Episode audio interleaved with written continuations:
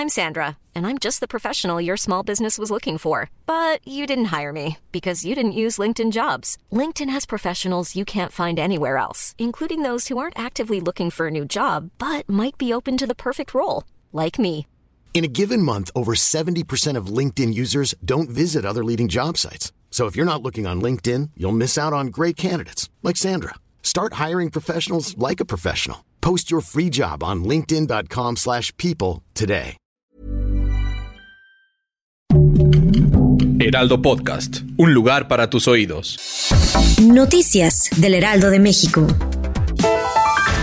Al concluir la reunión en Washington, el diálogo de alto nivel de seguridad de México y Estados Unidos en conferencia de prensa conjunta, el canciller Marcelo Ebrard resaltó que parte del mérito de la reducción de violencia y homicidios en territorio mexicano es gracias a la cooperación entre ambas naciones a través del entendimiento bicentenario.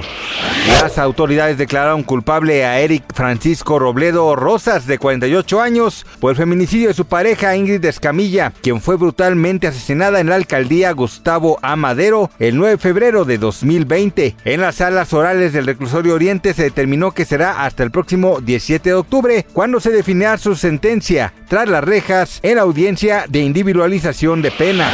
El comité legislativo que investiga el asalto al Capitolio de Estados Unidos el 6 de enero de 2021 aprobó este jueves citar al expresidente estadounidense Donald Trump para que testifique y entregue documentos ante este panel. El comité del 6 de enero de la Cámara de Representantes de Estados Unidos aprobó la resolución con nueve votos a favor y cero en contra.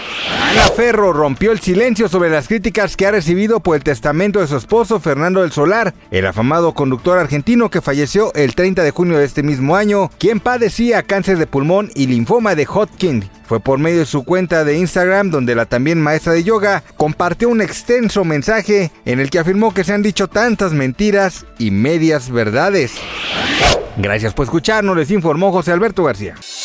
Noticias del Heraldo de México.